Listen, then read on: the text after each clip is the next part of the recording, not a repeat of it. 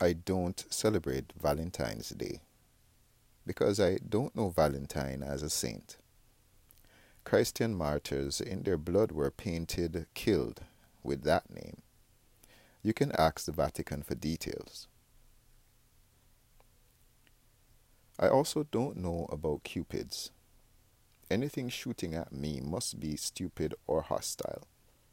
So frozen humans acting wild pause for a day of romance with amnesia of the homeless and widows.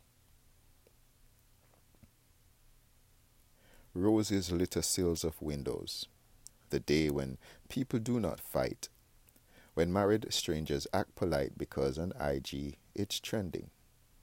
The day that sees mean men on their wives spending after giving the side chick their gifts first. The day when couples do not curse and males cook dinner. When a husband makes his own wife feel like a winner, even opens her door with the remote, dry cleans her favorite coat, and even goes to church with her. And then the day vanishes and we awake, back to regular programming by the snake.